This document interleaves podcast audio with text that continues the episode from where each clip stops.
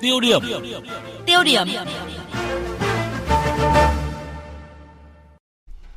Thưa quý vị, thưa các bạn, như cách đây ít phút chúng ta vừa nghe những phân tích trong câu chuyện thời sự gác lại những điều còn gây nuối tiếc trong cộng đồng quốc tế về kết quả của hội nghị thượng đỉnh Mỹ-Triều Tiên lần thứ hai. Thì về phía nước chủ nhà Việt Nam, nơi tổ chức sự kiện, những hiệu ứng tích cực trong hoạt động xúc tiến và quảng bá du lịch Việt Nam từ sự kiện này là điều chúng ta không thể phủ nhận. Hàng ngàn phóng viên quốc tế khi đến Việt Nam đưa tin về hội nghị thượng đỉnh Mỹ Triều đã được chủ nhà thết đãi như những vị khách quý bằng những món ăn đặc trưng của văn hóa Việt Nam. Và cụm từ ngoại giao ẩm thực xuất hiện đã vừa mang ý nghĩa giới thiệu món ăn độc đáo của Việt Nam. Nó cũng vừa hàm chứa sự hiếu khách và tình cảm thân thiện của con người Việt Nam. Vâng, du lịch Việt Nam nói riêng và việc quảng bá đất nước con người Việt Nam tận dụng được gì qua sự kiện Việt Nam đăng cai tổ chức hội nghị thượng đỉnh Mỹ Triều Tiên và phải làm gì để tiếp tục duy trì những ấn tượng tốt đẹp về Việt Nam trong mắt bạn bè quốc tế để Việt Nam thực sự trở thành điểm đến tạo đà bứt phá cho ngành du lịch. Mục tiêu điểm ngày hôm nay thì biên tập viên Minh Châu đề cập nội dung này. Kính chào quý vị và các bạn. Thưa quý vị, hơn 2.600 phóng viên quốc tế được chủ nhà Việt Nam thiết đãi 40 món ăn nhân sự kiện hội nghị thượng đỉnh Mỹ-Triều Tiên vừa diễn ra tại Hà Nội. Trong đó, 9 món ăn đại diện cho ẩm thực thủ đô được lựa chọn phục vụ miễn phí, gồm phở thìn, bún thang, bún chả, xôi chè Phú Thượng, giò chả Ước Lễ, chả cốm Mễ Trì, chè sen Tây Hồ, bánh khúc Cô Lan, cà phê trứng Giảng. Các nhà báo của nhiều hãng tin trên thế giới chia sẻ rằng các món ăn rất ngon. Và trước khi các hoạt động chính thức của Hội nghị Thượng đỉnh Mỹ-Triều diễn ra, các phóng viên báo chí quốc tế đã có mặt tại Hà Nội để tìm hiểu thành phố này qua văn hóa ẩm thực.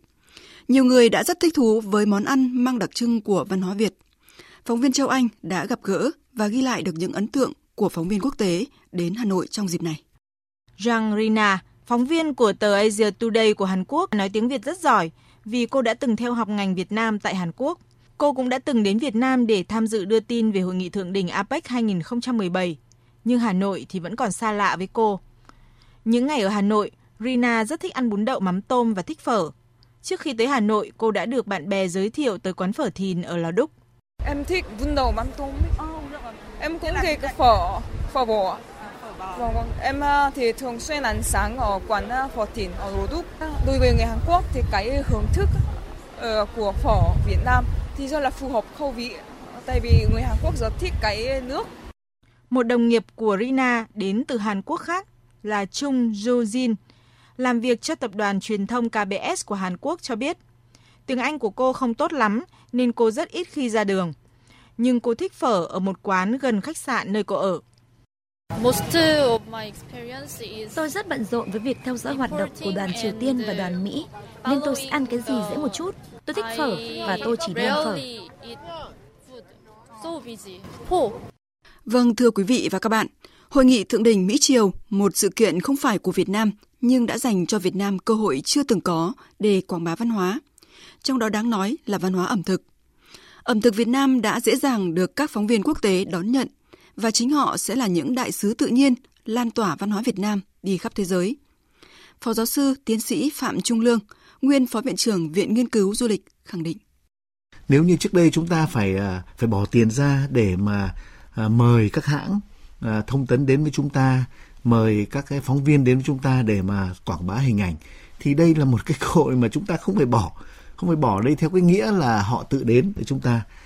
Tất nhiên là chúng ta cũng sẽ có những cái chi phí để mà thúc đẩy hơn cái hoạt động đó của các cái hãng thông tấn cũng như là các phóng viên trong cái cơ hội này. Ví dụ như là tổ chức các cái tour nhỏ để họ có thể thăm thú Hà Nội, thậm chí là mở rộng ra đến cái vùng phụ cận, ví dụ như Ninh Bình, ví dụ như là Quảng Ninh, vân vân. Thì tôi cho rằng cái chi phí đấy nhỏ hơn rất nhiều so với những cái chi phí trước đây nếu chúng ta bỏ ra. Rất nhiều hãng đến với chúng ta chứ không phải chỉ riêng là một vài hãng. Không chỉ với ẩm thực, nhiều doanh nghiệp, nhà hàng và các cơ sở kinh doanh đã nắm bắt được sức nóng của sự kiện Hội nghị Thượng đỉnh Mỹ-Triều và tung ra các dịch vụ kinh doanh. Ông Trương Thành Đức, chủ cửa hàng quần áo trên phố Hàng Bông, quận Hoàn Kiếm, thành phố Hà Nội, đã lên ý tưởng và in hình Tổng thống Mỹ Donald Trump và Chủ tịch Cộng hòa Dân chủ Nhân dân Triều Tiên Kim Jong Un lên áo phông. Hàng nghìn chiếc áo như vậy đã được bán ra, vừa để quảng bá về Hà Nội, Việt Nam, vừa là một cách để tăng doanh thu. Đó không chỉ là một cơ hội kinh doanh mà còn là một kênh quảng bá du lịch hiệu quả. Nụ cười Việt Nam, Những câu chuyện về một Hà Nội thanh bình, mến khách với những món ăn ngon đã nhanh chóng lấy được cảm tình của nhiều du khách. Khi chúng tôi nói chuyện với mọi người, người Hà Nội rất mến khách, họ trò chuyện vui vẻ với chúng tôi. Con người Hà Nội rất vui vẻ, đôi khi mọi người còn dừng lại để chụp vài kiểu ảnh và trò chuyện cùng nhau. Hà Nội là một thành phố rất đẹp, rất đặc biệt, cho nên tôi thích việc ở lại thành phố này. Hà Nội rất an toàn, ở bất cứ đâu tôi đến, mọi thứ đều không có gì trở ngại. Thưa quý vị, thưa các bạn, sản phẩm du lịch sự kiện đã trở nên khá quen thuộc với thị trường du lịch Việt Nam trong những năm qua. Việc được chọn tổ chức sự kiện Hội nghị Thượng đỉnh Mỹ-Triều được đánh giá là cơ hội lớn với du lịch Việt Nam khi hình ảnh đất nước con người Việt Nam được truyền tải và lan tỏa mạnh mẽ trên truyền thông thế giới. Vấn đề là chúng ta sẽ tận dụng cơ hội này như thế nào cho thật hiệu quả. Xin được cung cấp một thông tin là từ năm 2016, Ủy ban Nhân dân thành phố Hà Nội đã phải chi ra khoản tiền tương đương với $1 triệu mỗi năm để hãng tin CNN quảng bá hình ảnh của thủ đô, quảng bá cho các doanh nghiệp du lịch thông qua một đoạn clip chỉ vỏn vẹn 30 giây. Chưa tính đến việc gói quảng bá đó đắt hay rẻ, nhưng rõ ràng với phương thức quảng bá này, Việt Nam chỉ được biết đến qua hình ảnh. Còn trong dịp này, bạn bè các nước Nam Châu đến Việt Nam trực tiếp đến các địa danh du lịch để trải nghiệm, thưởng thức các món ăn đặc sắc. Hiệu quả được cho là sẽ lớn hơn nhiều bởi mỗi vị khách quốc tế sẽ trở thành một sứ giả quảng bá cho du lịch Việt Nam. Thưa quý vị, thưa các bạn, thông tin từ Tổng cục Thống kê công bố sáng qua cho biết khách quốc tế đến nước ta trong tháng 2 vừa qua ước đạt gần 1.600.000 lượt người, tăng gần 6% so với tháng trước. Tháng 2 cũng là tháng Việt Nam đón lượng khách quốc tế lớn nhất từ trước đến nay, trong đó hàng ngàn người đã về thủ đô Hà Nội nhân sự kiện Hội nghị Thượng đỉnh Mỹ-Triều Tiên. Forbes, tạp chí kinh doanh uy tín của Hoa Kỳ, cũng đã nhận định rằng Việt Nam là một trong 14 điểm đến đang có sự chuyển mình mạnh mẽ, xứng đáng trở thành điểm đến ưu tiên của du khách toàn cầu trong năm nay. Như vậy có thể nói rằng, những gì Việt Nam đã làm trong dịp diễn ra sự kiện Hội nghị Thượng đỉnh Mỹ-Triều Tiên đã trở thành những khởi đầu thuận lợi cho năm 2019 này. Điều cần làm của Việt Nam lúc này là duy trì những ấn tượng tốt đẹp đó, để nụ cười những ngày qua không phải để ngoại giao, mà là nụ cười thường trực trong những ngày sau. Vâng, cảm ơn biên tập viên Minh Châu với những phân tích và góc nhìn về hiệu ứng tích cực của du lịch Việt Nam sau Hội nghị Thượng đỉnh Mỹ-Triều lần thứ hai. Và thưa quý vị, để khai thác hiệu ứng sau Hội nghị Thượng đỉnh Hoa Kỳ-Triều Tiên lần thứ hai, Tổng cục Du lịch Việt Nam đã lên kế hoạch tổ chức hoạt động xúc tiến du lịch tại Mỹ, Nga, Hàn Quốc, Nhật Bản, với điểm nhấn là đơn vị chủ nhà tổ chức chu đáo Hội nghị Thượng đỉnh Hoa Kỳ-Triều Tiên lần 2, gia tăng ảnh hưởng tích cực của sự kiện tại các thị trường mục tiêu, tăng cường thu hút khách du lịch quốc tế.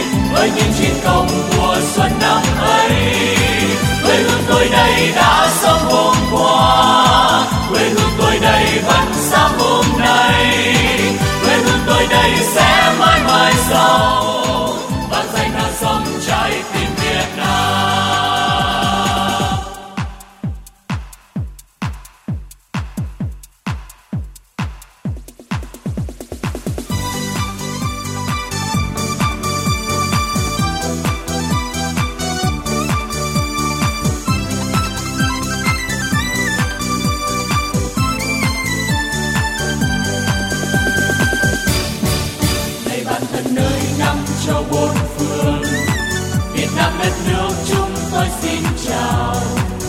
Ngày nào còn chìm trong khói bom, mà giờ đây cất cao lời ca vang. Một ngày cha ông vang danh núi sông, một ngày đất nước đứng lên thanh bình. Ngày dựng xây cùng bao cánh tay, ngày hôm nay bước lên cùng anh em. Ngày cả năm xưa gieo trên đất nâu, giờ đây đã hóa những thân lúa vàng. Cười vào trong từng trang sách thơ, cho tương lai trái tim mỉm cười. Hãy đến với những con người Việt Nam tôi, đến với quê hương đất nước thanh bình, đến với Tết đón giao thừa ngày 30 với những chiến công mùa xuân năm ấy. Quê hương tôi đây đã sống hôm qua, quê hương tôi đây vẫn sáng hôm nay, quê hương tôi đây sẽ mãi mãi sau vang danh non sông trái tim Việt Nam. Hãy đến với những con người Việt Nam tôi, đến với quê hương đất nước thanh bình, đến với Tết đón giao thừa ngày 30 với những chiến công mùa xuân năm ấy. Quê hương tôi đây đã sống hôm qua, quê hương tôi đây vẫn sáng hôm nay, quê hương tôi đây sẽ mãi mãi sau vang danh non sông trái tim Việt Nam. Quý vị và các bạn vừa nghe những giai điệu vui tươi của ca khúc Đến với con người Việt Nam tôi, một sáng tác của nhạc sĩ Xuân Nghĩa do các thành viên của câu lạc bộ Giai điệu Xanh trình bày.